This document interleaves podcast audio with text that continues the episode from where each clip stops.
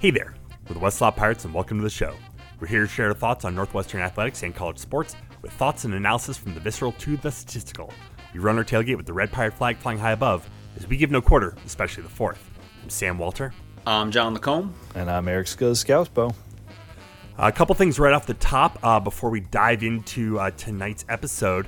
Uh, we've got the bowl game coming up on the 23rd. Uh, that's, you know, a week and a half away at this point. Um, we are doing another watch party at Beermiscuous. Uh, for everyone who has joined us there in the past, we're going back at 2812 North Lincoln Avenue. Uh, that's the corner of Racine, Diversey, and Lincoln. Uh, great spot. Uh, Austin really does a great job, takes care of us. Um, we hope to see as many of you there who are not going out to Vegas as possible. Um, yeah, we'll we'll be there. It's gonna it's gonna be a really really good time.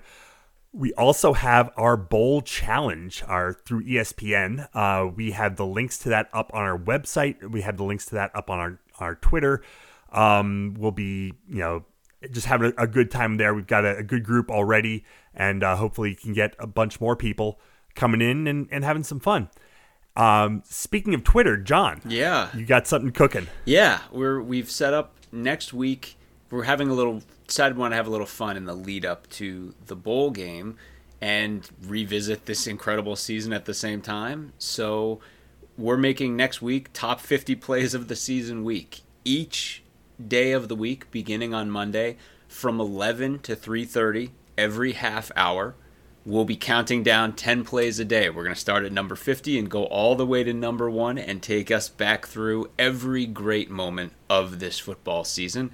It's funny, you, Sam, you you talked about Beermiscuous and this watch party, and I was thinking, I was like, our relationship with Beermiscuous, relatively speaking, is still kind of young, but I was going through and doing all of the work to prepare this top 50 list, and I'm like, we saw so many of these moments at Beermiscuous. We have already had so many epic times at Beermiscuous, and just thinking like we saw the Iowa game there, we saw the Wisconsin yeah. game there, we saw the Illinois game there. It was an epic atmosphere, and hopefully the bowl game is going to be enough of that. But the second thing I would say about this top 50 list is it was really fun to put together. It's going to be really fun for you to all um, enjoy next week, I hope.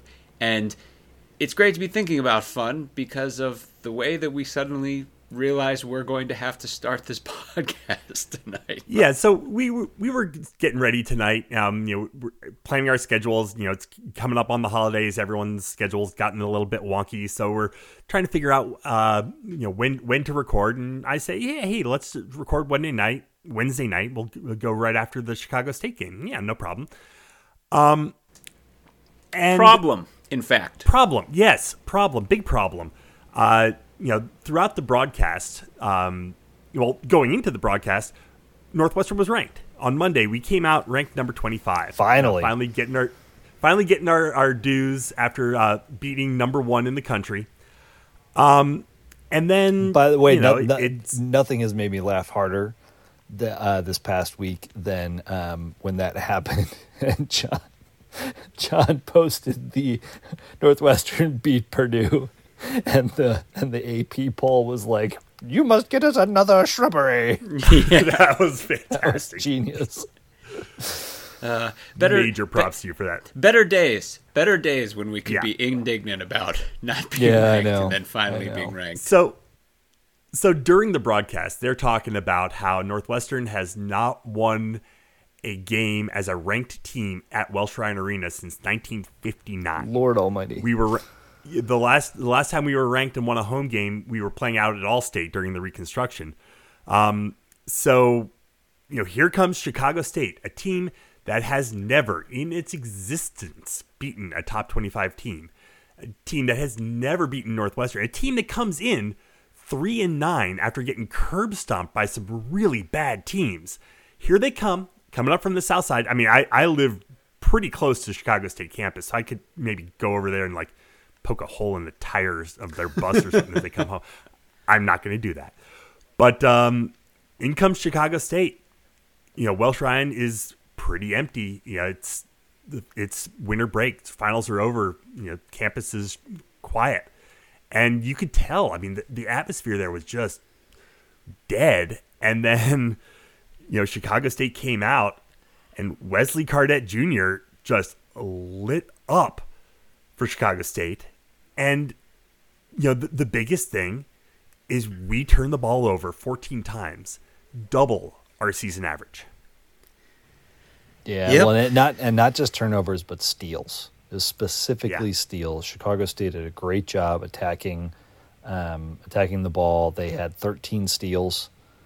Um, that's I this this you know, uh, like you kind of got to take tip your hat. I mean, Northwestern shot better from the field. They shot better from three. They missed seven free throws. That you know could have been the difference in the game um, if they were a little bit better from the stripe earlier on in the game. But um, this came. I mean, is all about the steals and the additional possessions that that, that gave Chicago State. And um, I don't know. It is what it is. It's a bummer. Yeah, I mean it's it's funny. I don't think we've even officially men- mentioned yet, although I'm sure you're all aware now. We lost to Chicago State, and we're gonna carry that loss for the rest of the season. I mean, the same way we'll carry that Purdue win for the rest of the season. I don't think that Chicago State game is going to gain luster as the season goes on. I mean, maybe like Sam said, maybe Cardet becomes a star and carries them in conference play, and it gains some luster. But yeah, They're, they're, they're an independent. yeah. Oh, that's right. Yeah. Yeah, Well, I mean, throw but- that but- out the board. Yeah, Uh, this this stuff happens, right? Like like this is not Yeah, a sky no, is I falling. mean, it does. like this team is in a different place than the years where, you know, the non-con was so bad that a loss like this could could scuttle the ship because there just wasn't wasn't a path to get Big Ten wins. I mean, for Northwestern to go to the NCAA back to back years, they're going to need to win a bunch of Big Ten games. That's always been true. Um, this is unequivocally a bad loss on the resume. Um, yeah, it's. I, I- I was just thinking, like you know, you look at the, you know, br- in the bracketology, the bubble watch is like good wins, bad losses. Yeah. we got a good win with Purdue. We got a bad loss with Chicago Well, State, what- and that's gonna that's gonna be right. One there. of those things counts a hell of a lot more than the other, and it ain't the Chicago State loss. right. True. I do True. think it's interesting to look back at. So we played Chicago State last year. Uh, Northwestern won by 31 points at home. Um, Cardet had 11 points in that game. Um, Chicago State had six steals. Uh, Northwestern turned the ball over 14 times. Um, shot, you know, pretty similarly. The big difference being field, three throws are a little bit worse from the field last year. Um, so that like you know it's one it's one of those games you kind of chalk it up like ugh this this didn't go well. Um, you know the Cats didn't get like horrifically out rebounded. It was 29-27. Um, they they had to take out their bigs for a lot. So the way this game played out is that Chicago State playing smaller a smaller lineup, a quicker lineup um, really, you know, put Northwestern with Nicholson and Hunger out there kind of in in uh, in bad shape, and so Northwestern shifted to a much smaller lineup with um, the four guards and Nick Martinelli, and that really paid dividends. And they got they got up by, I think, eight points uh, was their was their largest lead, and then. Um, and then Cardet Jr. just started bombing threes, and Chicago State was able to come back. Northwestern faltered down down the stretch, um, but it like it's interesting. Even even with that that smaller lineup, Northwestern still didn't get out out rebounded dramatically. So um, I think you know some of the the things that people have been concerned about earlier in the season, like this is this is just a bad game, and and some some breaks didn't go their way, and they didn't shoot great from the stripe, and that happens. It's strange too because I think people are going to look at the fact and they're like, people are going to try to draw parallels between, say, this and Purdue and be like, well, look, Edey just poured in points and we had nothing that we could do to stop him. Cardet poured in points here and we had nothing to do to stop him. It's two different guys playing two totally different positions. I mean, you can look, Nicholson had one foul in this game, Hunger had zero. Like it's Nicholson only played twenty minutes, and Hunger only played seven. Right? Like right i mean it was just like this wasn't it wasn't there's like you can't really draw a parallel like that between these games i mean i like i think as bad as this loss is if the cats right the ship here and play the kind of basketball we know and carry this in and are giving as good as they're getting in conference play it's possible that the ultimate legacy of this game is people will look back and be like, how did this team ever lose to Chicago State? And then everyone will be like, that game was so weird. It was crickets. There was not a single student in the building. It was just dead. It was this bizarre game that produced a bizarre result. And that is really true. I mean, nothing, I think we've never more felt the presence of the Wildside in this crazy environment we've all become used to more than right now. When you watch this game tonight and there's like 10 people sitting behind the basket and you're like, wow, this is so strange. And of Yeah. course, when we were in school, that was the norm for a non-conference game. pretty much. But now I- you now you notice how stark the difference is. I, there's one other thing that's that's and again I'm just you know I'm box score cruising here so like I don't know the the the, the why behind this but um, Blake Preston did not play a minute in this game after logging you know 19 against um, Purdue in, in large part because both Hunger and Nicholson fell out in that game but um, it's worth it's worth calling out Buie played 38 minutes Langborg played 40 Barnhizer 39 and Ty Berry 34 that certainly wasn't the plan tonight for those guys to play that many minutes against Chicago State. Um, as I mentioned earlier, Nicholson only played 20 because he got spelled. He was spelled early by Hunger, and then that like it just wasn't working, so they put in Martinelli. That that was a, that was much stronger. But like, you didn't see Clayton. You didn't. Mullins had zero zero minutes. Clayton was out there for three. Um, no Blake Preston. Like, I didn't really think depth was going to be a concern for this team. But if we're asking those four guards to go thir- you know, 37 minutes a night. That's a that's a tall order. Yeah, and and Buie got his shoulder got a little nicked up too when he was diving for a loose ball. Something something was off, and um, I was just looking at Collins's uh, post game press conference, and he doesn't think it's going to be an issue, but yeah, that's something to just kind of keep an eye on. again, like I think to to draw parallels to, I think when we were in school, or even some of the lower days of the Collins era, I think there are a lot of times 73 points would have been a hard number to get to. We've watched many, many Northwestern teams score, score way, way less points than that, right? And here this team scored 73 points while having an absolute nightmarish day in terms of getting turning the ball over, right? They turned the ball over 14 times. They still scored 73 points. And you can look and be like, look, Barnhizer had a good day shooting the ball. Langborg had a good day shooting the ball. Langborg had a have- great day shooting the ball. Yeah. the ball. He was five of six from three. Right. And it's like, and Buie, for by his standards, didn't have an amazing day, but it was fine. I mean, Berry was off, but you're always gonna have one guy off um, in any given in any given night, and you just look through and be like, look, it's a collection of factors, right? That it was like you'd couple that that crazy amount of turnovers that kept Northwestern from just blowing Chicago State out of the barn, regardless of what Chicago State did. And you couple that with Cardet having a transcendent game, and those two things were just enough for Chicago State to eke out a two point win. I mean, it is, it is, it sucks. It sucks because we're gonna have to eat this loss the entire season, but I don't think that there is any kind of sky is falling thing that can be taken out of this. This was a weird game where a lot of things went squirrely, and it was just enough for us to barely lose. yeah. Well, they got you know they got um, maybe they got a little complacent after you know waxing Detroit Mercy Yeah. so effectively right um, a few days days ago. But they got at DePaul on Saturday, and then um, hosting Arizona State the following Wednesday. So. Ooh. like I, I don't know how I don't think either of those teams are that good, but um, they're not the type of squads you can take lightly. Um, Right. so they've got a. It's probably good And that they that they you know have some opponents coming up to really knuckle down and focus and bounce back.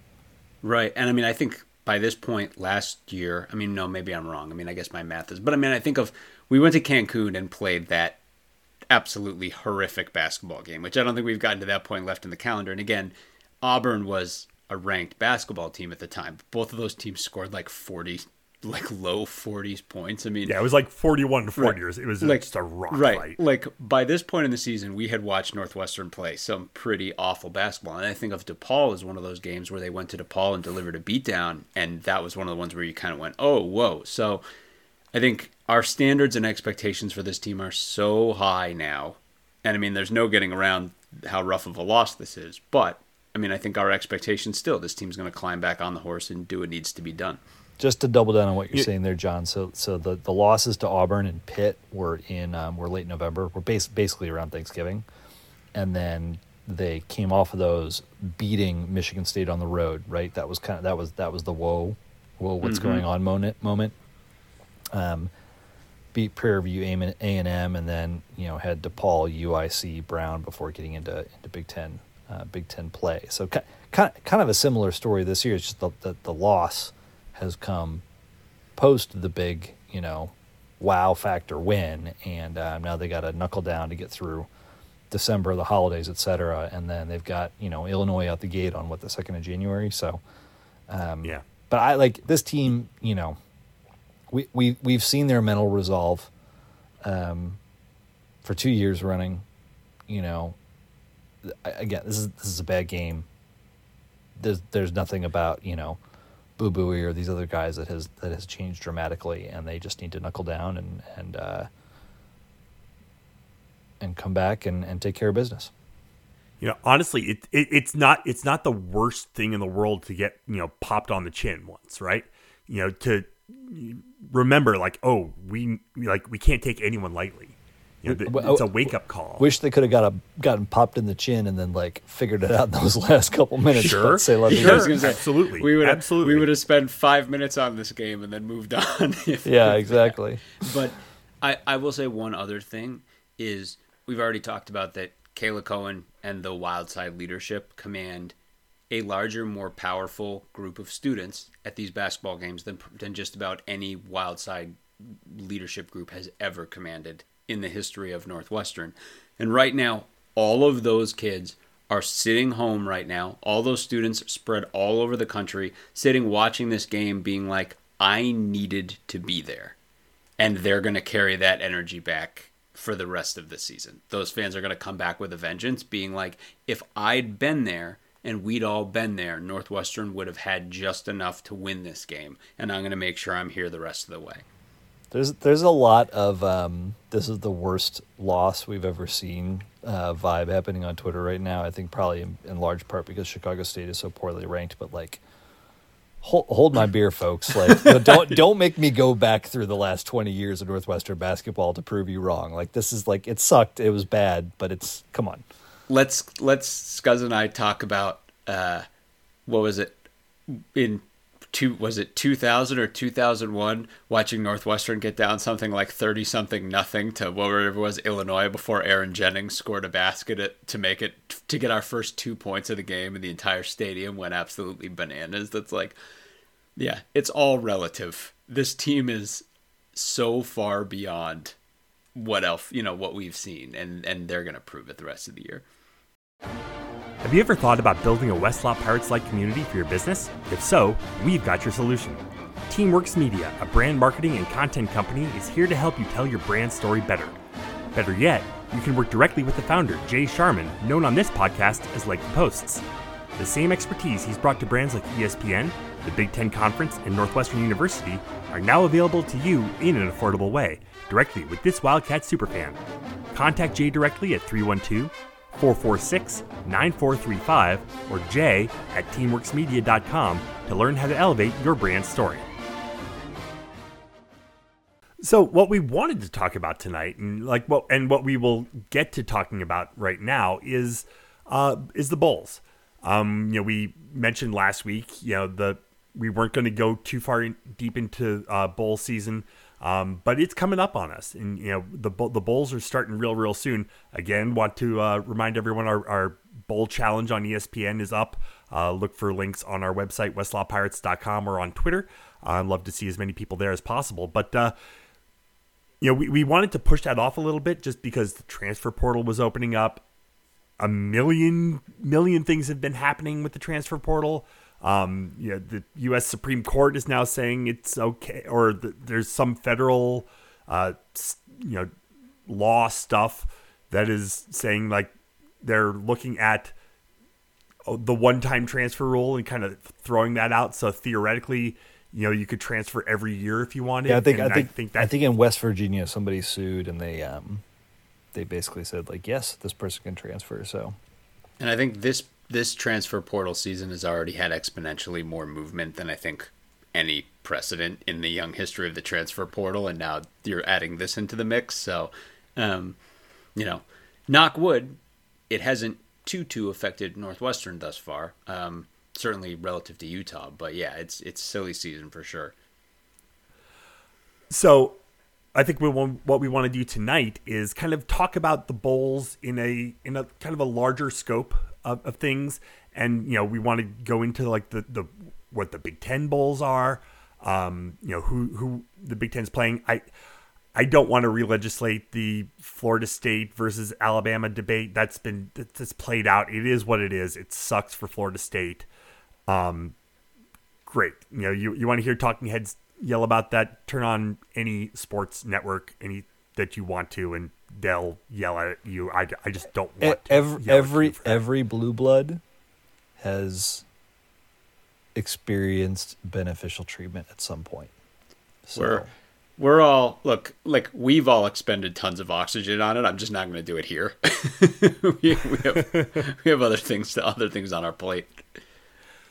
So as as we look at um, you know the bowls and you know Northwestern's place in the bowls, I, I think now would be a great time to get into our Lake the Post segment presented by Teamworks Media. Um, Jay gave us this week uh, some really good kind of numbers and you know put on on one sheet of paper where Northwestern has played in bowl games, the history of Northwestern in bowl games, where we stand in the rest of like against the rest of the Big Ten, and in terms of bowls, in terms of winning percentage, in terms of appearances, um, and I, I, think we want to, you know, we'll, we'll start with that. I mean, Northwestern has been to 15 different bowl games. This uh, the Vegas Bowl will be our 16th bowl game. Actually, actually no, and, no, it's it's nope. 16 bowls and Vegas Bowl is number 17. Bowls. Oh, okay. Yes, that that is a mis that's misnumbered in in the ranking there. So, yes, you're absolutely right. 16 bowl games. This will be 17. Um, we've been we've been to 12 different sites. Is that right, mm-hmm. Eric? And this is going to be our, our 13th uh, 13th site. Um, and you know Northwestern's ranking, uh, their record in bowls is six and ten overall. Um, but you know, most of those wins have, have come lately. You know, the the most recent wins are. I mean, well, one guess, win in the very first bowl, and then a lot in the and most then not, nothing until yeah, exactly. Um, so where where should we start? I mean, I I, I, I think, think we should I think yeah. well, I think one of the things we were looking at is, is like you were saying, Jay put all this data together that allowed us to kind of look and see all of the bowls laid out with you know like a, a refresher for all of us. And again, like we'll we'll kind of talk about it, but some of us were at some of these games. Like if you spread the three of us out, we've been at a bunch of these different games. Sometimes multiple ones of us were at the same game, and other times it was one person was at one game. But it was ten really of used... the sixteen have had a West Lot pirate in attendance. Right. So so with all that, this document that, that we're all looking at right now that Jay sent us was kind of a way for us to access all those memories and go back through. And I think what we were trying to do is on the front end put this bowl in context relative to the other ones and be like, all right, well, like where does this one fit in terms of significance? Now, obviously, a ton of the significance that we ascribe to bowls a lot of times is low is based on like what happens in the bowls, but a lot of it also is based on the kind of season that we had, like, and where that fits, etc. And it's funny, like, I'm looking at a lot of these lists, and I'm sort of, I find myself looking at like those two Alamo Bowls, or certainly the Missouri Alamo Bowl and that UCLA Sun Bowl, and kind of, I'm I'm slotting. So I think based on this list, Jay ranked them by in in his mind significance, and those two bowls, like that Missouri Bowl, the UCLA Bowl, in this this kind of je ne sais quoi of overall significance come in sometime around like the 8, 9, 10 spot. And that's sort of where I find myself slotting this game. Because again, as we I think we've said so often, we really do think this is a really significant season. We know we're preaching to the choir here, you all feel the same way. But this is truly a special season. And Braun got coach of the year because of just how special this season is. So I'm kind of trying to factor that in. And I think of that and I think, well, in my mind, that puts this ahead of the 2005 Sun Bowl for me. Um, and then I think of like that 2008 Missouri game. Like, I don't know, like, again, like I, I, I do like that one just doesn't match up to me. But then you know, for me and and I think you know probably for you guys even more so because I think at least you guys were at the game for the 2000 Alamo Bowl game. Like I might put that ahead of this only because again we won the Big Ten that year, and I'll always associate that with that game. And even though that game didn't go well for us at all, like the significance going into that game, you know, was was at least if not more so on par with this. But that's the kind of discussion I find myself having in my own head. I don't know how you guys feel. Yeah, I'm in the same boat think like there's so there's a prestige associated with bowls, right? So like the last one on this list, and appropriately so, is the 2003 Motor City Bowl. I mean, Northwestern was six and six that year. Um, we we were a seven point underdog to Bowling Green in Detroit, and I think that kind of like sums it up. We ended up losing by four. It was a close game. They had a dynamite quarterback. It was the year after Urban Meyer left Bowling Green, so he'd obviously built you know a really strong program there. But um, it wasn't it wasn't a notable Northwestern season outside of the fact that here after you know we we had the the epic 2000 year and then two years of real misery um, before Randy Walker found you know started started to find the footing to to build I've I've often said Randy Walker you know built the first foundation for Northwestern in term you know Barnett had those two incredible seasons but by the time he left, Northwestern was back to not square one, but there was there wasn't a there wasn't a foundation of of success that was sustainable within the program yet. And I felt like like Walker really started to to to put us on that journey, going bowling in 03, going bowling again in 05, and and the, the nuts and bolts being there for, for Fitz to pick up and, and go forward. Um, but regardless, I like I've almost I've spent too much time talking about it already. Like that's obvious the lowest bowl on the list. Um, Ticket City, you know, in 2010, that was you know that was the year where North, Northwestern was looking pretty hot to trot before Persa's injury, and then you know things fell apart. We ended up losing that game. That was that was the birth of our podcast. Was the yep. the preamble um, right around this time of the year was the very first podcast we recorded previewing that game and and the uh, the 2020 the 2010 bowl season. So it's notable from from uh, from our perspective, but it wasn't a very meaningful bowl, right? So like there's there's a lot of those like A and M. Um, I, I like Jay's got the 2015 Outback Bowl rated pretty low. That actually, I mean, that year was the year that Northwestern.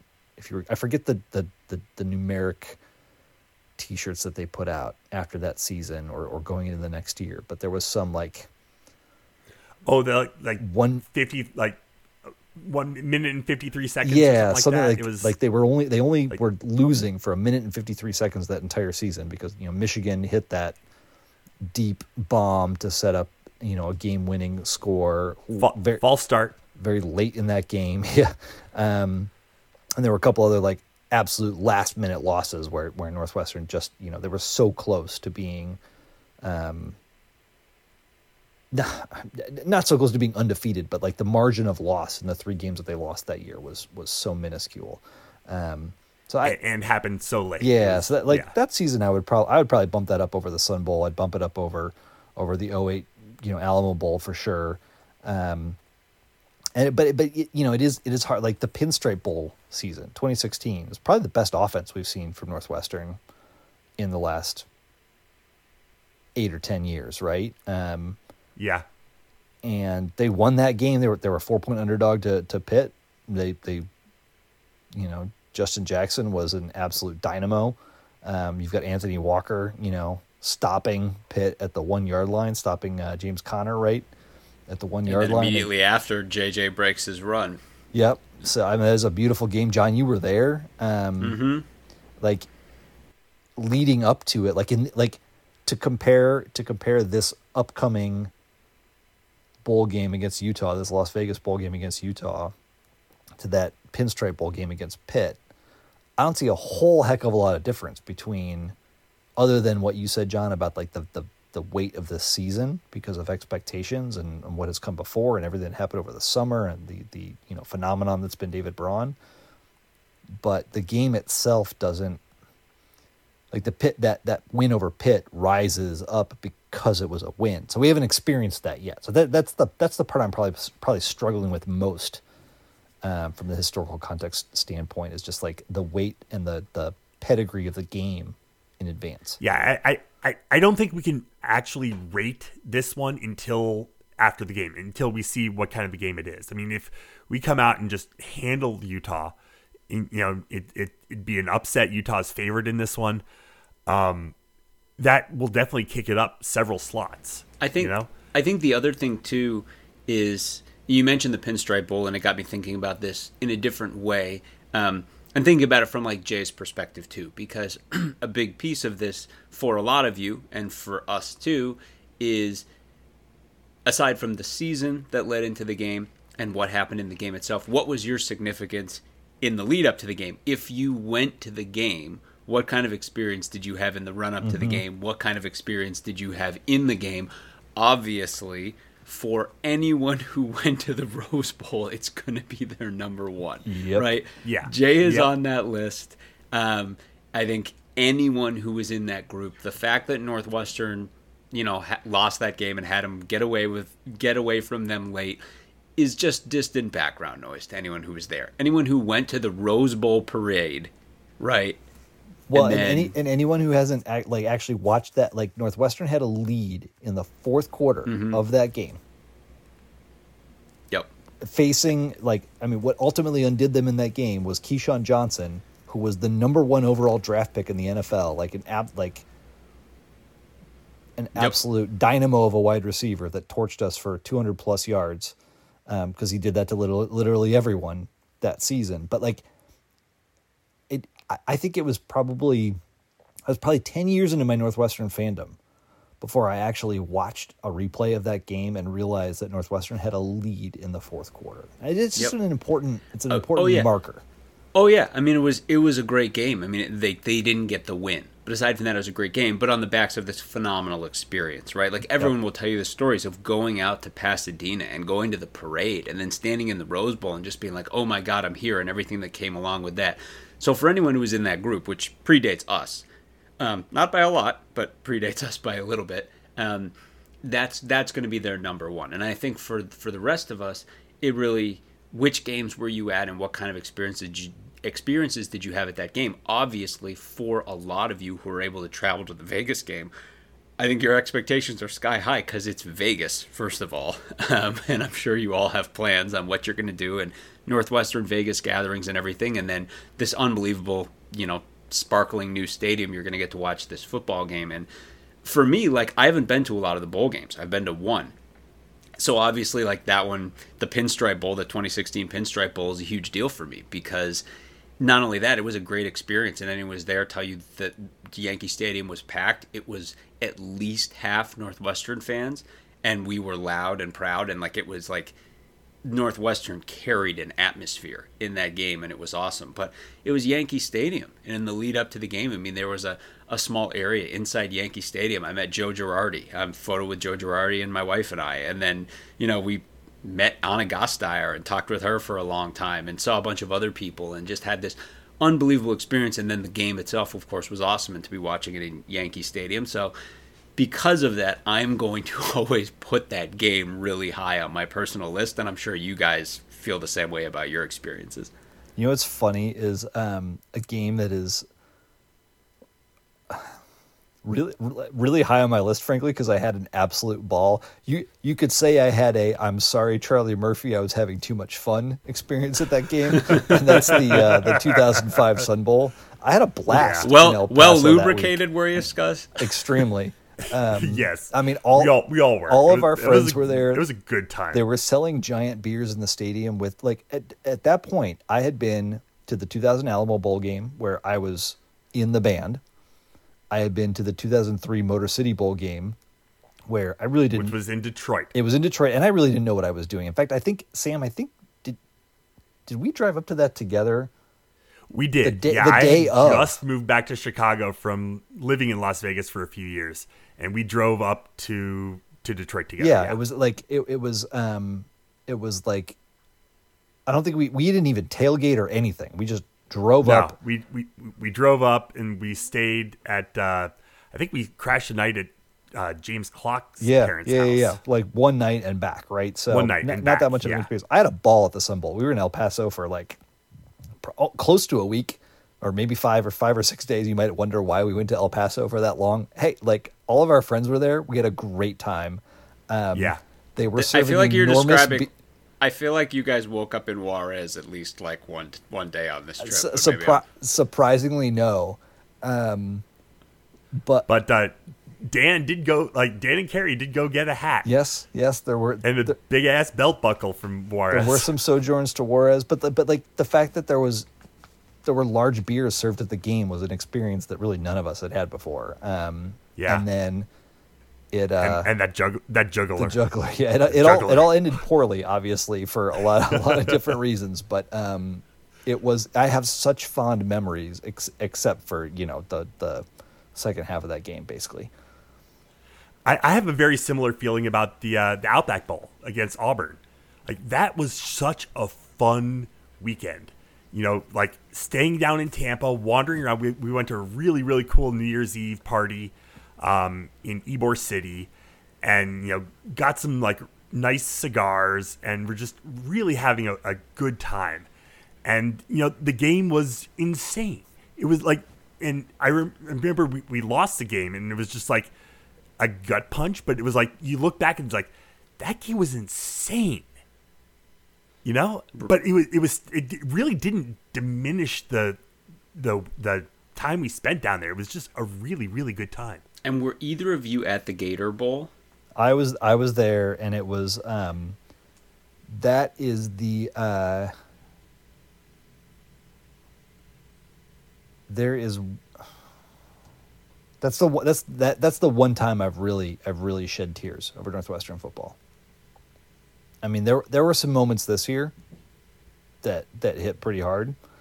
Um, that's the one like when that game ended and we we had and it and it wasn't you know it was not a last second win, but when that game ended and we had won, um, and the proverb you know both proverbial and literal monkey, um, given that they had a they had a stuffed monkey that the team carried around with them um, was off our back. Um,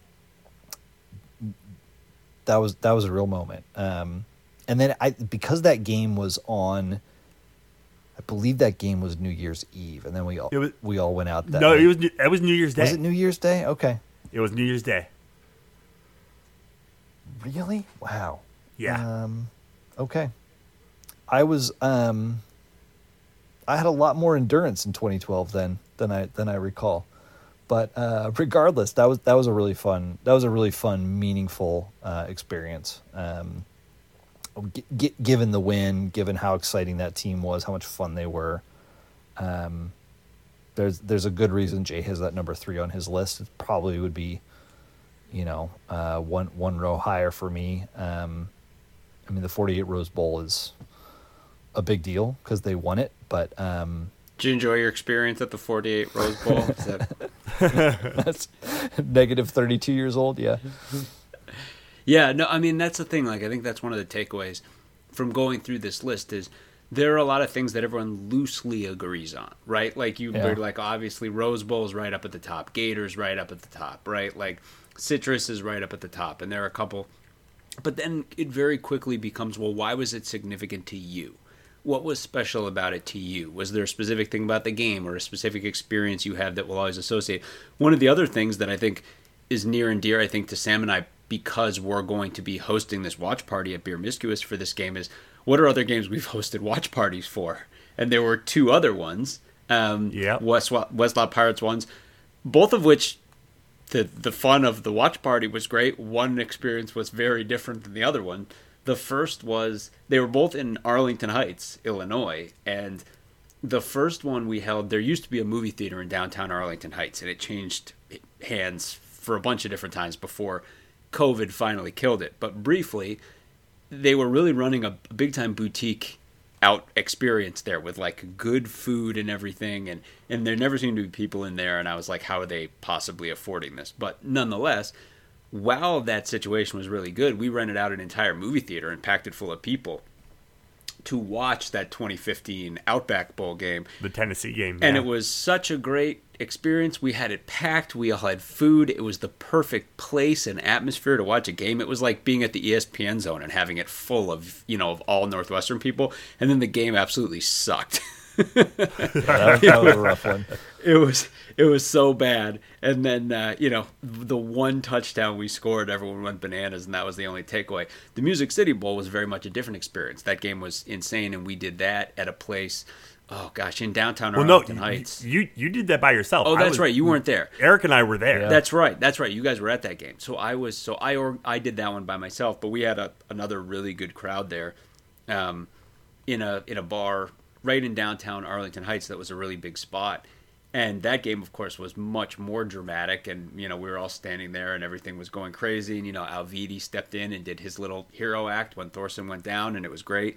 Um, and it was very much wire to wire and crazy right down to the end. But I mean, I'll always associate those games with the experience that I had at those watch parties. And, you know, I think that's the thing. I'm, I'm already looking forward to Beermiscuous and thinking about the memories we've already had there this season and being like, that's going to be an inextricable, inextricable part of the bowl game experience to me, too. So, yeah, when you add it all up, everyone's experience for every bowl is different. And there's that, like, special sauce that everyone has that goes into, you know, what their own personal list is.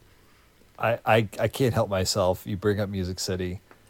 So Sam and I were, what, like 30 ish yard line, second, Uh, second no, row, was- first row. It was second row. It, it wasn't the. Yeah, it might have been around the thirty yard 30, line. 35, I don't know. But like we're, like we're right behind the Northwestern sideline. And um, the tent, the tent is right in The, front of us. the blue tent. The in- yes, the- the, blue tent. the injury tent, which that night we we probably saw half the team and half the coaching staff dip into the tent at some point to pee into a cup, and some poor grad assistant that had to go pour those things out somewhere else. It was like the the group of us who were standing there when we when we realized what was happening, just started dying laughing. Uh, it was, it was so funny.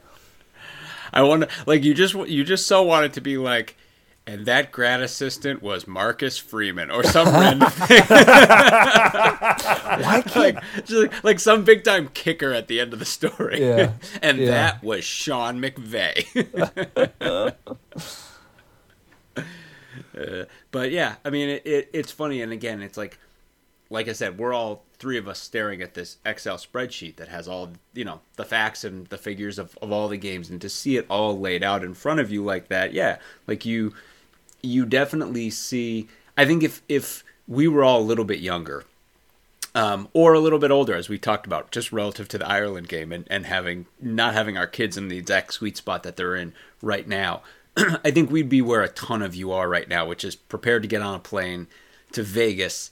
And I mean, it's Vegas. Your experience is always going to be inextricably linked with whatever you do in Vegas relative to this football game. And I think for a lot of people, just being able to roll into a casino and go to a whole section of a casino with, you know, craps and roulette and whatever else and just have it knee deep in Wildcat fans, that's going to be an inexperience of enough in and of itself.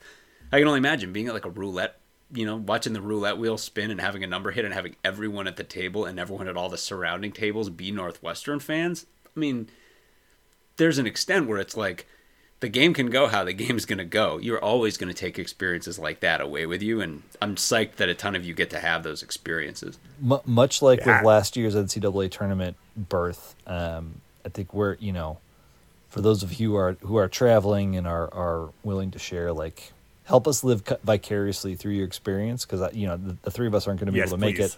And The prox- Ireland, yeah, right. Yeah, the proximity to Christmas has been tough, but like I- Ireland's the best example, right? We had so many people sending photos of the gatherings and the places that people were going and, and the experience of exploring, you know, the city and the country, et cetera. Um, that was such a cool, a cool thing. And just we invite anybody, anybody who's who's willing share share um, on social media, uh, flip stuff our way. We'll be happy to to broadcast it further or just you know celebrate with you from afar. Um, you know, to, to your point, John, the experience is the experience, and whether that's, you know, checking out the gambling scene or hitting up, you know, nice restaurants, just enjoying the view of the strip, hope, hopefully they re- they've removed all the uh, all the fencing and barriers from the F1 race uh, a few weeks ago. um, so, sounds like that was a problem for tourists, unfortunately. so, um, but yeah, enjoy it, and um, may we be talking about this as an experience, you know, after the game that is um, buoyed by uh, by by a, a W.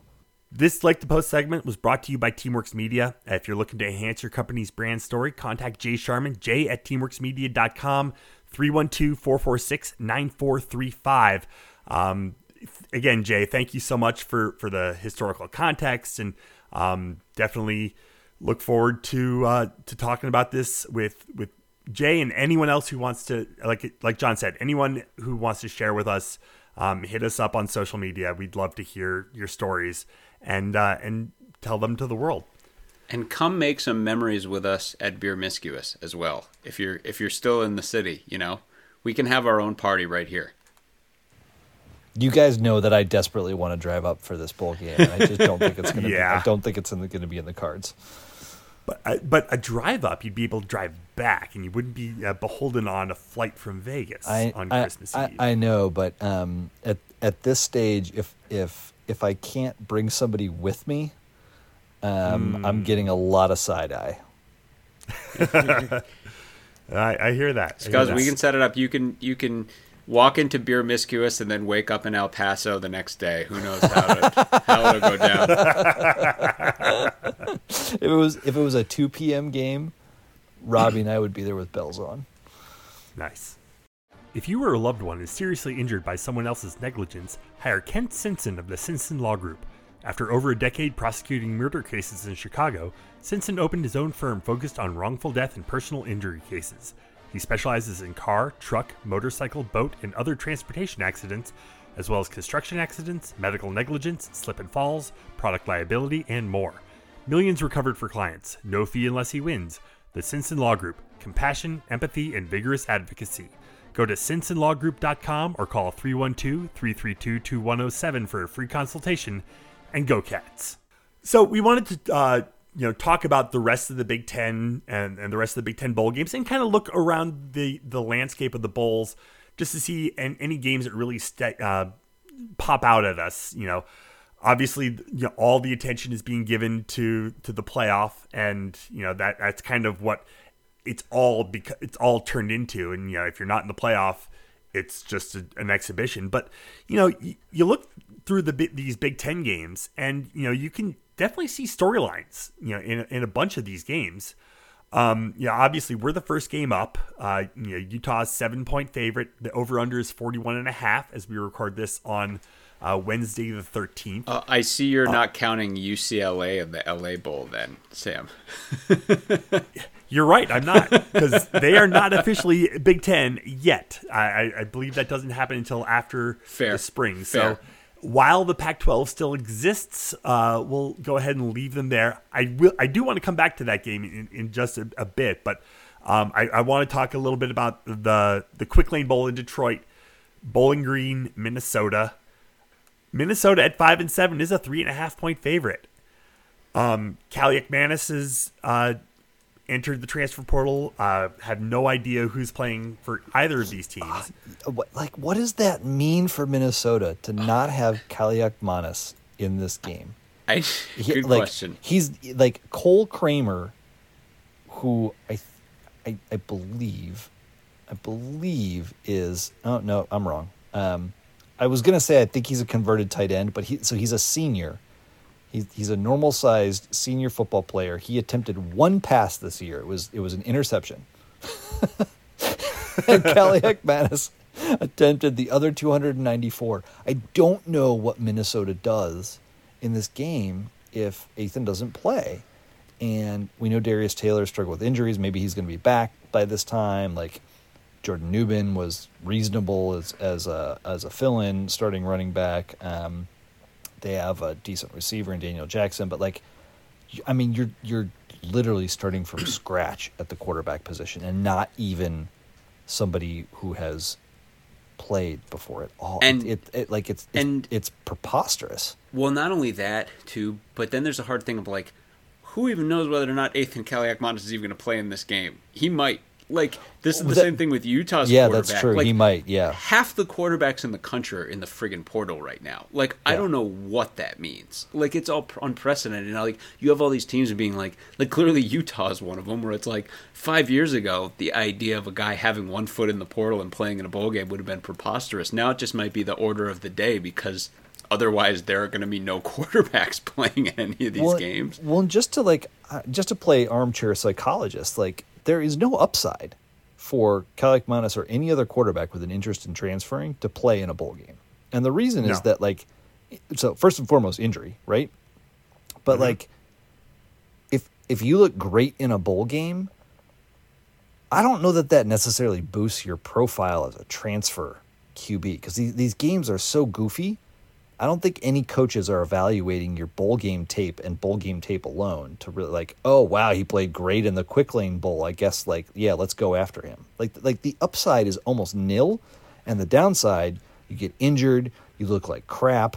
Um, that like and and uh, like your teammates know that you're leaving them, Exactly. right So- so- and, and, and it's not it's not like you're a senior you're graduating Yes. it's like you're you're piecing out And- you're saying i i'm out unless you've got a really unique situation where it's like, guys, I got to move back home because I've got a family member who's sick, or I'm just like I'm miserable, I'm struggling. Like I, I, I would, I would imagine there's some smaller percentage of these transfers where the team. I, I think generally players are super player supportive, but Yeah. no doubt there is a chemistry factor there. And are you going to ball out for a guy who you know is leaving?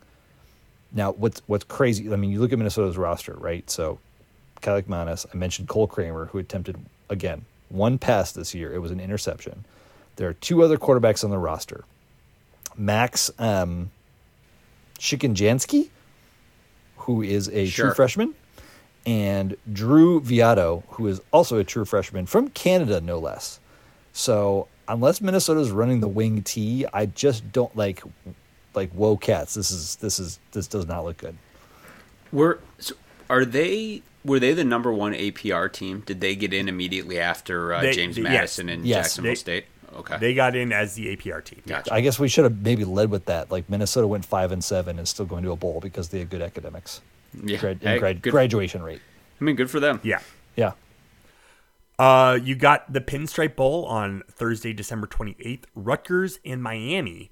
Um, Miami, I know that their quarterback Tyler Van Dyke is transferring to Wisconsin. Um, yeah, so uh, who knows who's going to be starting a quarterback for Miami? Rutgers, uh, Monangai is coming back for, for the next year. They just extended Greg Schiano through 2030 um, for whatever that means. I mean, means nothing, but it's, you know, they they announced that. Uh, Miami is a one point favorite. The over under is 41 and a half. Is This- I Wimsatt mean- in the portal? No, I don't think so. I haven't seen I- his name. The I mean, it's the the weird thing about this is again, like as we've established, if only we could play that Rutgers game again. Because like both of these teams have uh, our our team and their team have been total opposite trajectories. Rutgers was six and two, and then it's just crashed out of the whole back half of the season. And lucky for them, there's a bowl in their backyard that happily will take them to get as many Rutgers guys as possible. But then on the other hand, like Miami is right, they're they're a mess and they're a mess at quarterback right now. We were joking. It's funny that Miami, you know, looks like they need a new head coach, and by far the best fit for them in every way was Manny Diaz, but they just fired him like two or three years ago.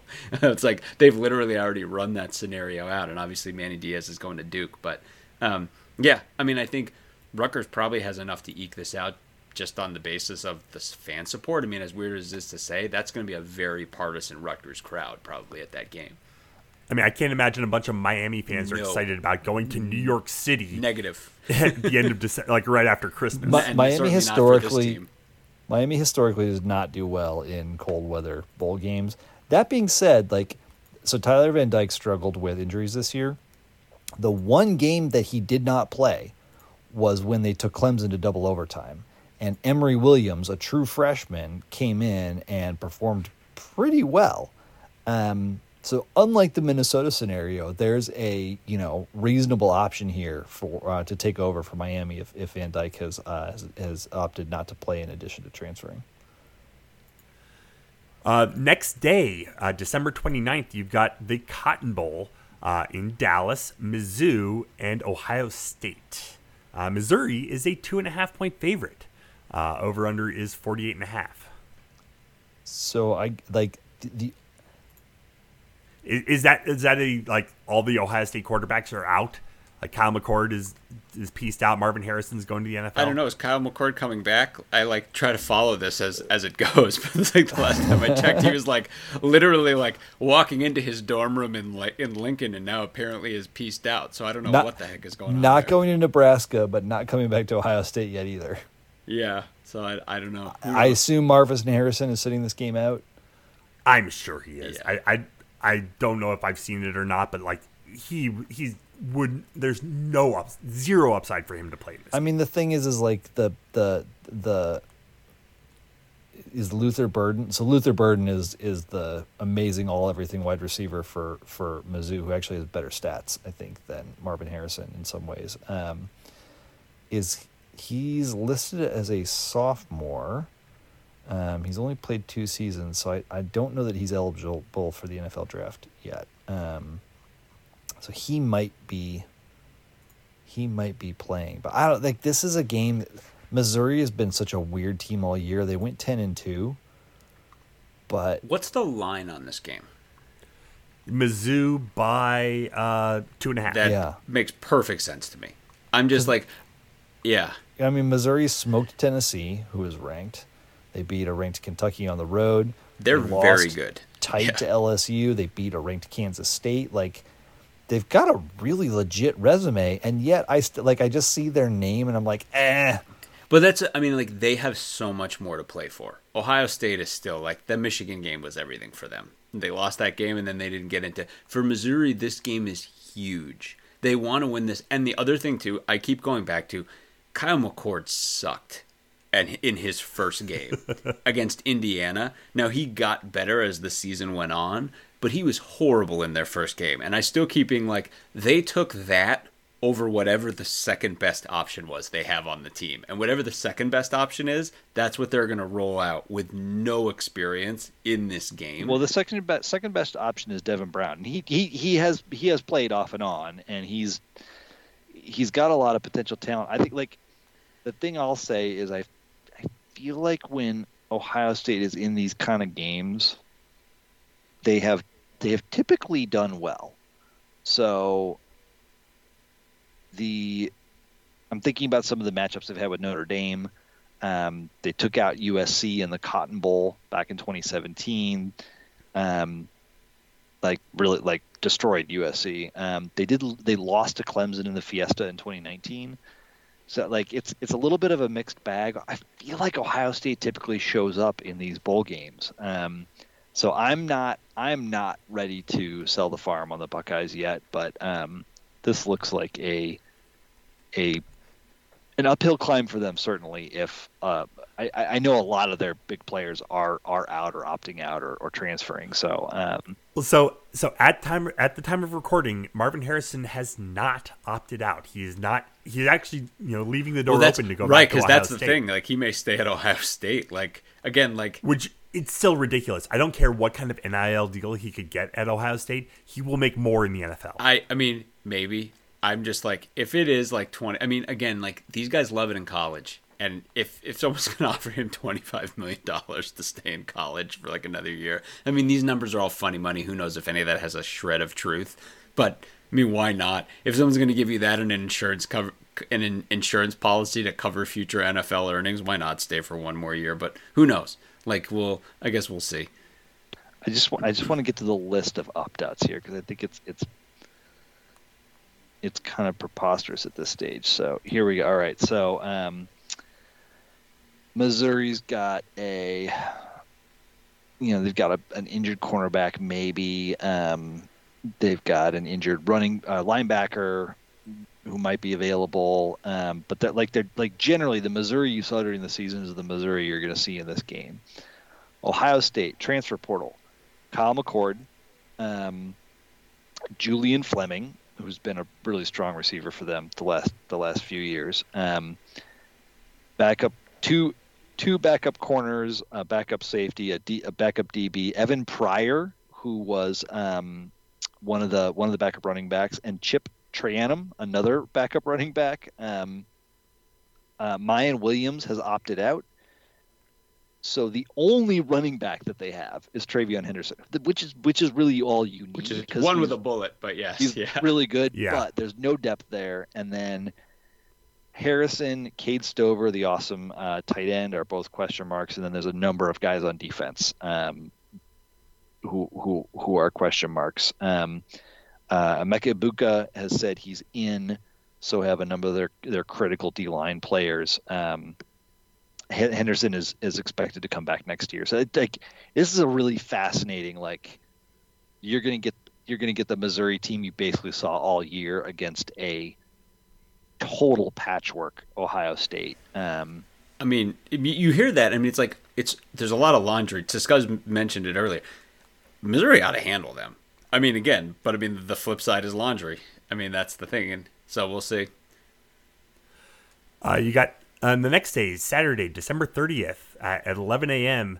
Penn State Ole Miss at the Peach Bowl. Penn State is a three and a half point favorite. This is the one where I need you to read me the opt outs for Penn State. All right. Because in addition to Manny Diaz, what's the defense situation?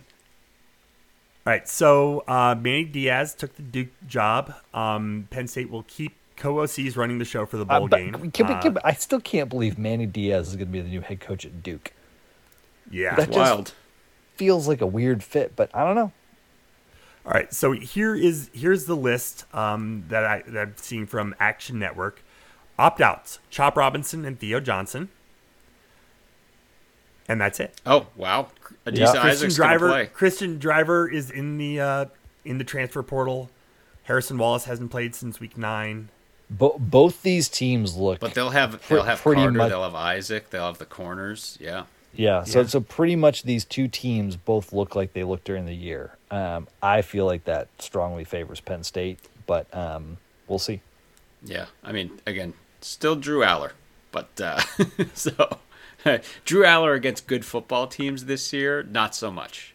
Uh, but but we'll see. I mean, unless you But count but Iowa. hold on, Ole Miss doesn't have a defense.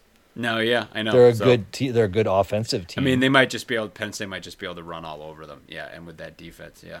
Um, this is the like, what's the over under in this game? 48 and a half. 48 and a Um, half. Yeah. I don't know. Maybe I'd maybe go over on that, but Penn State does have a good D, so you never know.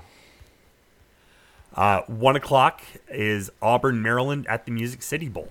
Auburn is a two and a half point favorite. Uh, the over under is 49 and a half. Good, I, Uh, good, quickly- good job, Maryland. Like, this is like, yes, it's the Music City Bowl, but it's December thirtieth against a, a big time opponent. Like, I'm ha- I'm happy for Maryland to find themselves in this position. I'm It's just a great this is just- opportunity for them. This two teams we beat the last time we played them. I'm happy. Just Not, Best not of just luck beat both John. Two teams we thumped the last that- times we played them. That's right. The uh, and I mean again, I keep coming back to like I mean Talia's going to play in this game, right? Um, and That is the indications are yes. and for him, it's one last chance. I mean, he seems to be the guy no one ever talks about when they talk about all these NFL draft guys. And I'm, I mean, again, of course, we had an awesome game against him, but when he's at his best, he is just absolutely phenomenal. And this would be one last chance for him to show out.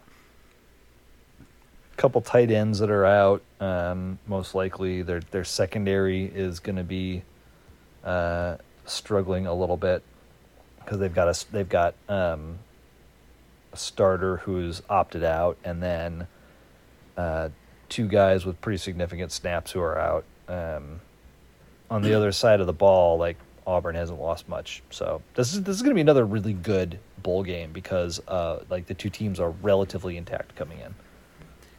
And and what a transition into from Yeah. a game that should be a really good game to hide your kids, Oh, hide boy. your wife, hide New your Year- kids, New Year's hide Day. your wife.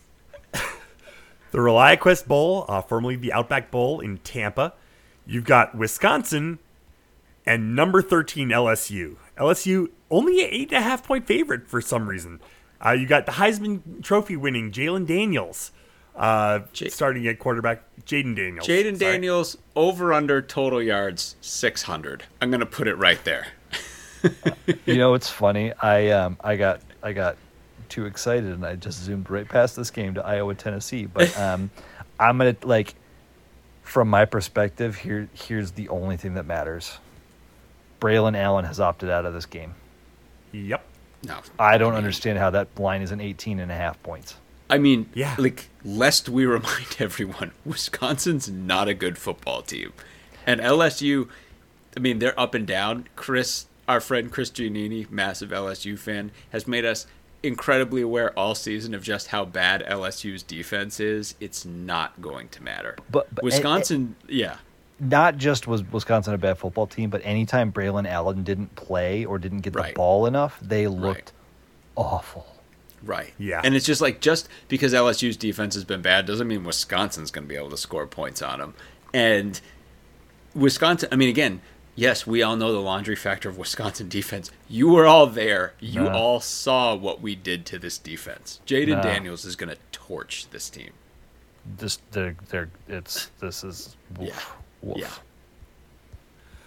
Uh, at noon uh, Central on ABC, Iowa, Tennessee. Tennessee, an eight and a half point favorite. The over under 36 and a half. In a similar vein, all of Tennessee's cornerbacks are in the transfer portal, and it will not matter one I was gonna iota. say, I was gonna say, just does just not matter. just circle some local, some Orlando area high schools and find some cornerbacks to populate your Gu- defense. It's guys, going to be enough. Ba- backup. s- Did you even? Did you guys even know that Spencer Petras was a backup quarterback on the Iowa football team this past year? Oh my god! No. He was still on the team apparently because he's listed here as um, as in the tra- he's going to Utah. He's transferring to Utah State. Um, I can't believe he never got a chance to play. I just oh my god. Honestly, like I feel bad for Tennessee because they're a very good football team. And they're just going to get sucked into this Iowa quicksand along with everybody Oh, yeah, the- else. it's like Tennessee, you're not immune. T- Tennessee, this is going to be the most like unpleasant, unfun game that you've played all year long. Yep. I mean, Um, you, maybe you'll win, maybe you won't, but it's going to be win ugly or lose ugly. There's no middle ground. It's just gonna suck. It's Yeah. gonna suck. Uh, it's possible Luke Lachey might come back for the game. that would be good. That'd be good for him. I mean, I feel bad that he's had to miss the time.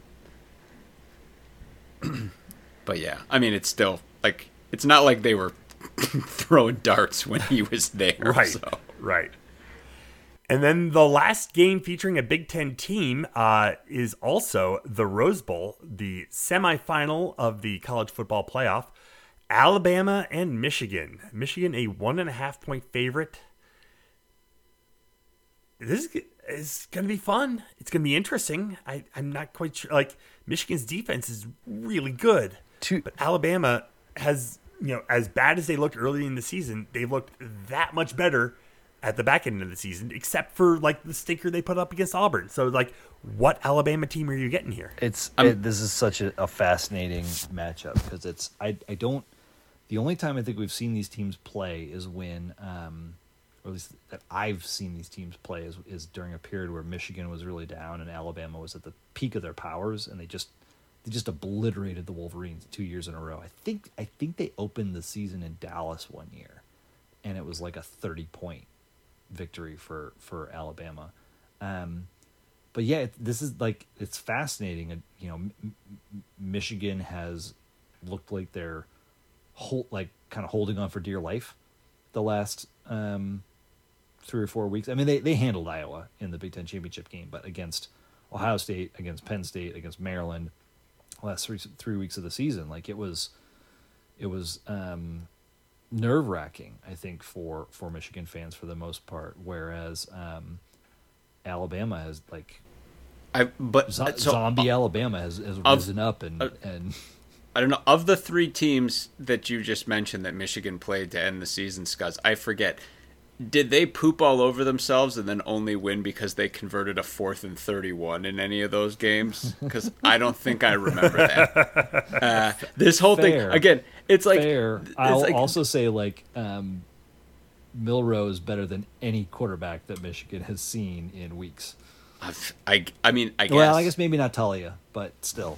I mean, I guess if, if he's on, I mean, this is the whole thing. It's like this whole like, if you strictly look from a football standpoint, it's like, Al, I mean, Florida State's they're off. I mean, Florida State's defense has been a metronome of consistency all season. You know that defense is going to be sweet. If this was Florida State in this game, I'd be like, well, God, Florida State might score zero points, but maybe that means that this is just a super low scoring game because their defense is awesome. Alabama might be good, or they just might not show up at all. What if it's the Jalen Milroe who got benched for a lacrosse player earlier this season? Or what if it's just the Alabama that was, effort that, that was th- such a knee jerk reaction to the loss to Texas, though. Like I can't. but I, like, but I mean, can't. and but I mean, like they literally were. What are we still like two weeks away from when they should have lost to a horrible Auburn team? What if they just don't show up in this game and Michigan just thumps them? Like I mean, this Saban's is. not going to let them not show up. It's the play. I mean, I, I, Yeah, I mean, and, I know. And and, But- and sorry, like Iron Bowl, like you you can't like those rivalry games are so bonkers. So like every game before that 66-10 over Chattanooga, 49-21 over Kentucky, 48-28 over over that good LSU team, 34-20 over Tennessee. I mean they like they struggled a little bit with Arkansas and A&M kind of middle of the year, but the back half of the season minus their their like rivalry game which is like notably historically bonkers of a game. They kicked the shit out of everybody, including Georgia. I mean, the only one by Well, three well, is yeah. Georgia, well, but that- and that's the kicked thing. the shit out of Georgia. They get so much credit for that Georgia game when Georgia's two best offensive skill position players were incredibly hurt the entire game. I'm just saying, to me, this whole game's about Michigan. Michigan should be the best team in the country. And they, like, I'm no lover of Michigan, but to me, I'm just like, Michigan's better everywhere compared to Alabama. And that's not to say Alabama's sliced bread, but I think Michigan is, is the better team, and I think they're mean, going to show I, out. I, like we called it at the beginning of the year. I think Georgia was a paper tiger on offense, like given yeah. turn, you know, Yeah. quarterback, et cetera. I mean, like that. The, the, the, here's the thing: like when Michigan has, I th- I think the Penn State game is the perfect marker for this. For this matchup with Alabama, this is this is not like Ohio State Michigan. This is like Michigan Penn State, and the like how much Michigan struggled against that defense. To me, that's that's the whole game. If if they are able to be creative through the running game, whether it's with McCarthy or the running backs and the way they're attacking Alabama's defense, and have success with it, I think they can win this game. And if they struggle there, it's gonna it's gonna come down to a to a Jalen Milroe deep deep bomb. Can he connect on a couple deep bombs for touchdowns during the course of the game? Yeah, I mean, I'm just like to like, I think to me at this point, I'm like right, like Alabama, they've been trick or treat. I mean, they again they took a big loss. They should have lost another game. Where I'm like, yeah, Michigan had a couple close games, but none of us think that Michigan should have a loss on their resume, right? Like they're they won every game because they should have won every game. Like, I mean, the whole the whole cheating thing is is ridiculous, but the fact that I mean this team is just stacked on both sides of the ball and they play great. And I'm just like I mean at this point, I think that they should be the number. It's their national title to lose, and I you know to me again I think if they just play their game, that's enough. what do you make of Texas Washington?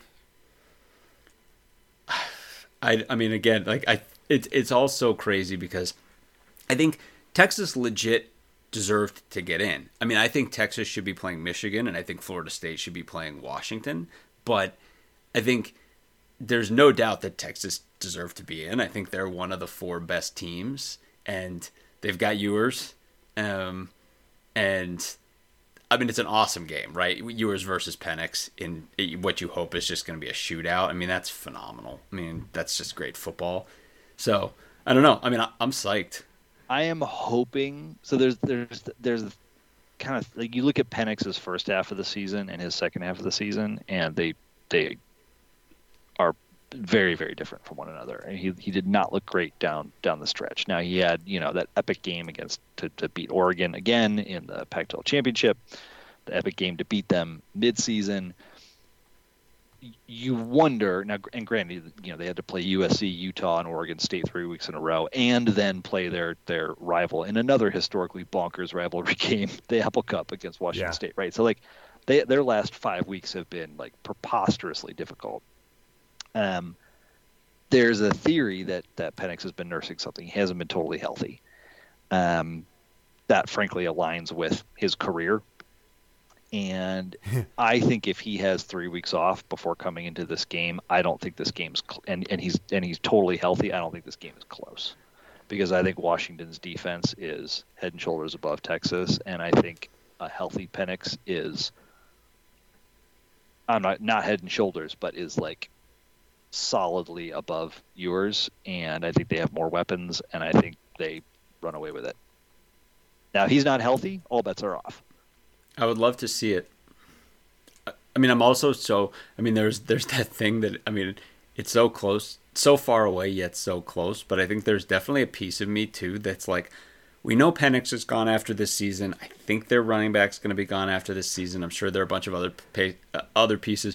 Uh, the reason I'm saying this is you can almost get to the point where you can count on one hand the amount of games until we're going to play this team. and I'm like, how many pieces of this number two team in the country are still going to be there when we go to Seattle? I don't know. Obviously not not the hugest ones, not Penix certainly, but um, there's definitely going to be that part of me that's going to be watching this game and being like, all right, so like, what pieces of this team that we're watching here are going to be here when we go out and play this team? Georgia, Florida State in the neither one of us wants to be here Orange Bowl. I know it sucks. I'm just like, what a bummer. Um, I mean, what a bummer for Florida State, Georgia, whatever you lost. Um, but the, I mean, the the interesting thing about that to me mainly is if I'm I'm very curious like like Bowers like why would Bowers play in this game? Like has he has he opted out? I don't know. Like I like this guy's playing on a bum wheel and is a potential top five NFL draft pick. Like why in God's name would he play in this game? Um, all right let's let's take a look. Um, transfer portal for Georgia. About to sneeze Excuse me. it's a long list. Yeah. Okay. Uh, transfer portal for Georgia. Um, Austin Blaske, backup offensive lineman, uh, wide receiver, backup QB, uh, punt returner, Marvin Jones Jr. I mean, not any major names here, but like yeah, not yet. So I mean, if, a huge list of potential opt outs to watch. Well, that's the thing too. Um, like, I mean, I think of um, uh, McConkey and and of course most importantly Bowers were really Bowers. hurt in the SEC championship game. I mean, really hurt, and we're trying to play through it, and that had a huge impact on the game. If those guys are in and they're healthy, particularly Bowers, that obviously makes a huge difference. Um, but I mean, if they're not, I think Florida State's defense is better than Alabama's defense. Florida State's defense is unbelievable. Well, that, like like sign sign Georgia up as another another team that has one quarterback with experience, and that's Carson Beck, and he's he's also prominently featured on that potential opt out watch. Like if he, if he opts out, they've got, I mean, v- Vandagriff's already in the in the in the portal. You're looking at Gunnar Stockton, um, who was six of nine for the year, so nice completion percentage, but. Um, and then uh, they had a wide receiver throw a pass. So like, like I get like, again, if the starting if the if the guy that played QB most of the year isn't playing, like they are in deep caca against that Florida State defense. Here's here's the other X factor in this game to me is I know neither of these teams want to be here, but we're talking about Florida State University and we're talking about Florida State University football fans. If Florida State wins this game, they are going to go find the one publication that will declare them national championships and they're and they're going to hang that effing banner. Oh, you don't so, think Mike you don't think Mike Norvell is talking that up in the locker room right, right now, right? Cuz right. like you you look at the you look at the list for Florida State, they they got a they got a, put a couple of transfer portal guys like their their offensive tackle Bless Harris might be out. Um, Malcolm Ray uh, uh, DT is is transferring. Um, and they've got a, a handful of opt outs, but like it doesn't look like as big or as potentially daunting as Georgia, and you know that they're effing pissed. Oh, they're gonna beat. Yeah. They want to beat Georgia and claim this national title for until the end of time. Like they'll 100 percent do that. UCF did that. You think Florida State won't do that? Give me a break. Uh, they already believe they should be there. So, and you know, they'll have if they want to hang that banner, they will have the broad backing of the nation supporting them to be like, yeah, and put put a picture of Kirk Herbstreit wearing a clown nose on the banner when you hang it up. Like the nation's behind you. Go ahead. Well, and not not just the nation, but like I mean, the Florida AG is suing Right. the the CFP. You know, the governor is like whatever. Like uh, uh, all Florida politics is going to like speak at the top of their voices that they want that they have won the national championship. So it's just going to be annoying. But we'll see. So I mean, like obviously, it's still Georgia. Like they've Yeah. you got and you got to start Tate Rodemaker and beat Georgia. So it's long odds, but but you know if like I said, if things break the right way, if they're fired up and that defense shows up, maybe they win a low scoring game.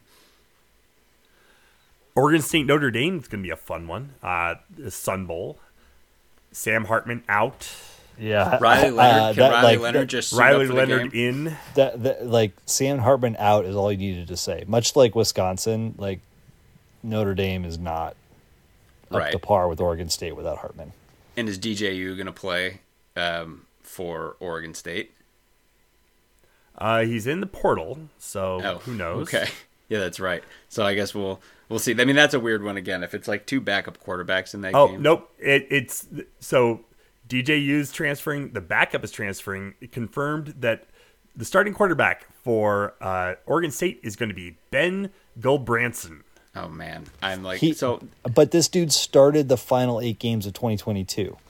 True. Whereas on the Notre Dame side, you've got you've got Hartman opting out, and I I don't know who the quarterback's going to be.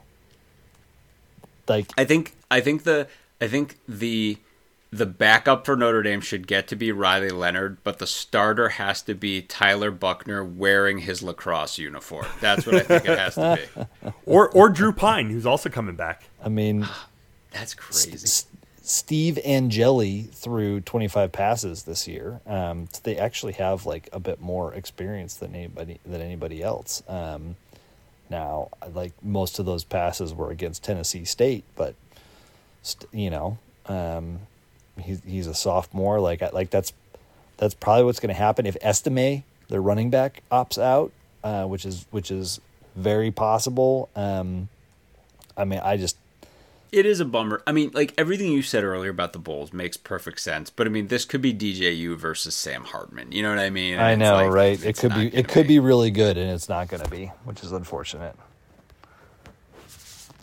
But hey, hey, guess what? Crazy shit happens in in El Paso, so It's true. it's true. So I'm told. Uh, Arizona, Oklahoma could be fun. NC State, K State could be fun. Um, yeah, any any other games kind of leaping off the page? I mean, Louisville's going to wax Southern Cal. I assume Oregon is going to have a number of opt-outs. Um, I, uh, it's against Liberty. yeah, let's see before I before I say something here. Um, Oh, not that many. I mean, uh, there's it looks like they're starting center and hey, uh, Bo, Bo Nix is playing, and that's probably what matters. Like, let's go Ducks. yeah, smoke those fools. I don't I don't want Liberty going to any, you know, to go into the Oral, Oral Roberts Times and claiming a national championship as 14 and 0. Let's. I mean, so I guess the Let's nip Birmingham that Bowl. in the butt. the Birmingham Bowl, I mean, again, like lots of things change, but I mean, it's Duke. With this change, I mean, I guess Manny Diaz hasn't arrived yet, but I mean, I'm literally like, there's literally part of me that's like, like we play Duke like three games from now, so like I'm already like kind of have one eye on the future here, but I don't know, a game like that. No, nothing about Duke in this game is going to be indicative of what we're going to Yes. see in no, you're, next year. you're you're you're right. While Manny Diaz won't be on the sideline, ESPN will probably interview him the entire game. That's true. Hey, That's Troy, true. Troy fans, gird yourself. Yeah, give him give him the Brian Harson. That's true, but. Duke's not an SEC school, so I don't know if you'll have to endure quite that much. Um, Louisville, USC, right? I mean, Yeah. I, I, there is definitely a part of me that I so want Louisville to win this game, and I so want it to be like Lincoln Riley being an an NFL, clearly an NFL coordinator moonlighting as a college football coach and getting it done because of the numbers and the schemes and everything versus Jeff Brohm, who's just a true blue, just the guy was put on earth to be a college football coach and be great at the job. And it's like, you know, Lincoln's working with exponentially more talent and performing a lot worse. And part of that's the defense, but I mean, it's about running a whole program. And Brohm's just so good. I would love to see him pull off this win. Um, but I don't know. I mean, it's we, I mean, it's a USC home game, so. Well, could we briefly talk about Southern Cal uh, hiring uh, the North Dakota State head coach to be their linebackers coach? Yeah. Well, I, I mean, should we let's finish the bowl conversation? Like Caleb Williams is Sure. out. I, I like USC home game means nothing. Um, Louisville's got pretty much everyone. Oh, it's a huge game for Louisville. I mean, And, and San Diego's an awesome place to, to travel to. yeah, I mean. I'm sure for Louisville, I mean, they had a magical season. I mean, phenomenal season, and they're, you know, they lost the ACC championship game. Like, Wi- Wi- Williams is out. Brendan Rice is out. Marshawn Lloyd is out. Like, like, and I'm and I'm like, these are opt outs. They're they're not playing. and USC wasn't good. There's, So, there's they're- like one of their starting O linemen missed the last game and is probably not playing. Jarrett Kingston. Um, this is a dramatically different USC team than the one you saw during the year, which also went seven and five. Um, Right. go Cards. Yeah. Um, Yes, we can talk All right, about I their meant- linebackers coach now. okay. Okay. Oh, all right. Yeah, I mean, it was just uh, Matt Entz from North Dakota State going and coaching USC's linebackers, which is mainly notable because he was certainly a name on the list of a potential DC hire.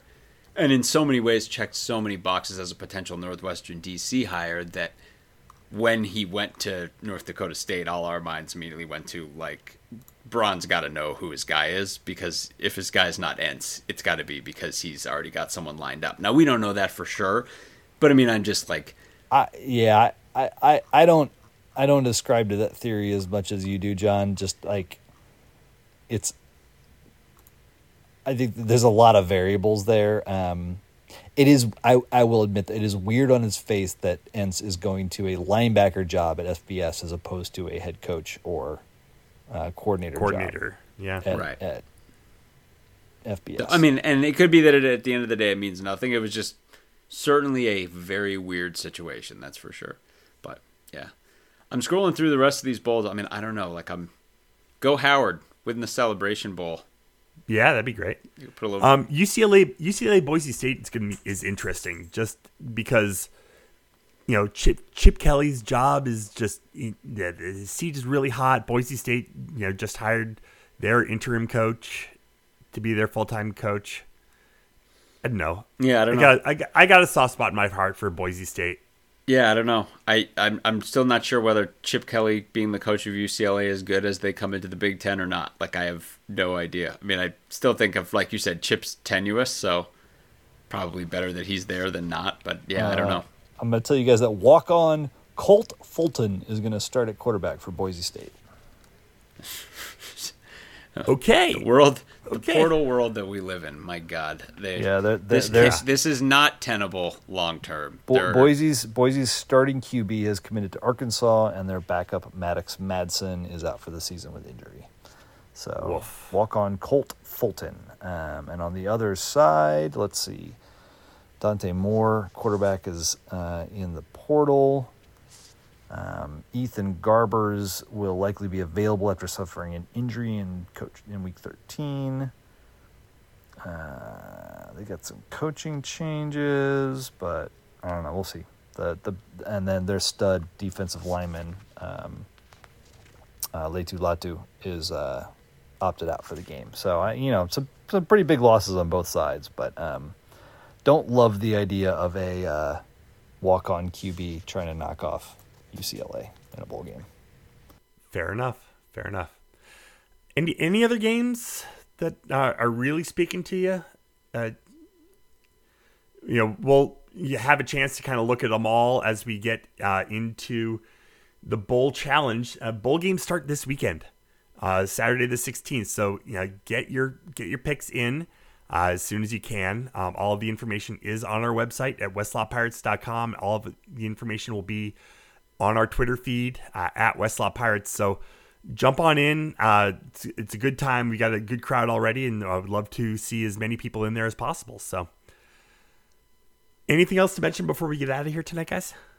No, by the time we check in next week um, for our bowl preview, we'll already be in the middle of the top 50. So, again, look for that at 11 a.m. on Monday. And then again, it'll be going um, every half hour, um, 10 spots a day for all the five days. And we'll run through um, the, the top 50 plays of the season. It was a lot of fun, like I said, to put this together. We think you guys are really going to enjoy it. So, be looking for that, and we'll check in kind of in the middle of all that. Uh, so with that, we'll go ahead and leave it there for tonight. Head to our website, westlotpirates.com, where you can leave comments and questions. Find us on Facebook, Twitter, and Instagram at westlotpirates, and email the show, westlotpirates at gmail.com. Tune in next time as we give our visceral and statistical views on Northwestern athletics, and look for us in the west lot of Ryan Field flying the red pirate flag, because we give no quarter, especially the fourth. For John Lacombe and Eric Scousby, I'm Sam Walter. Thanks so much for listening, we'll see you next time.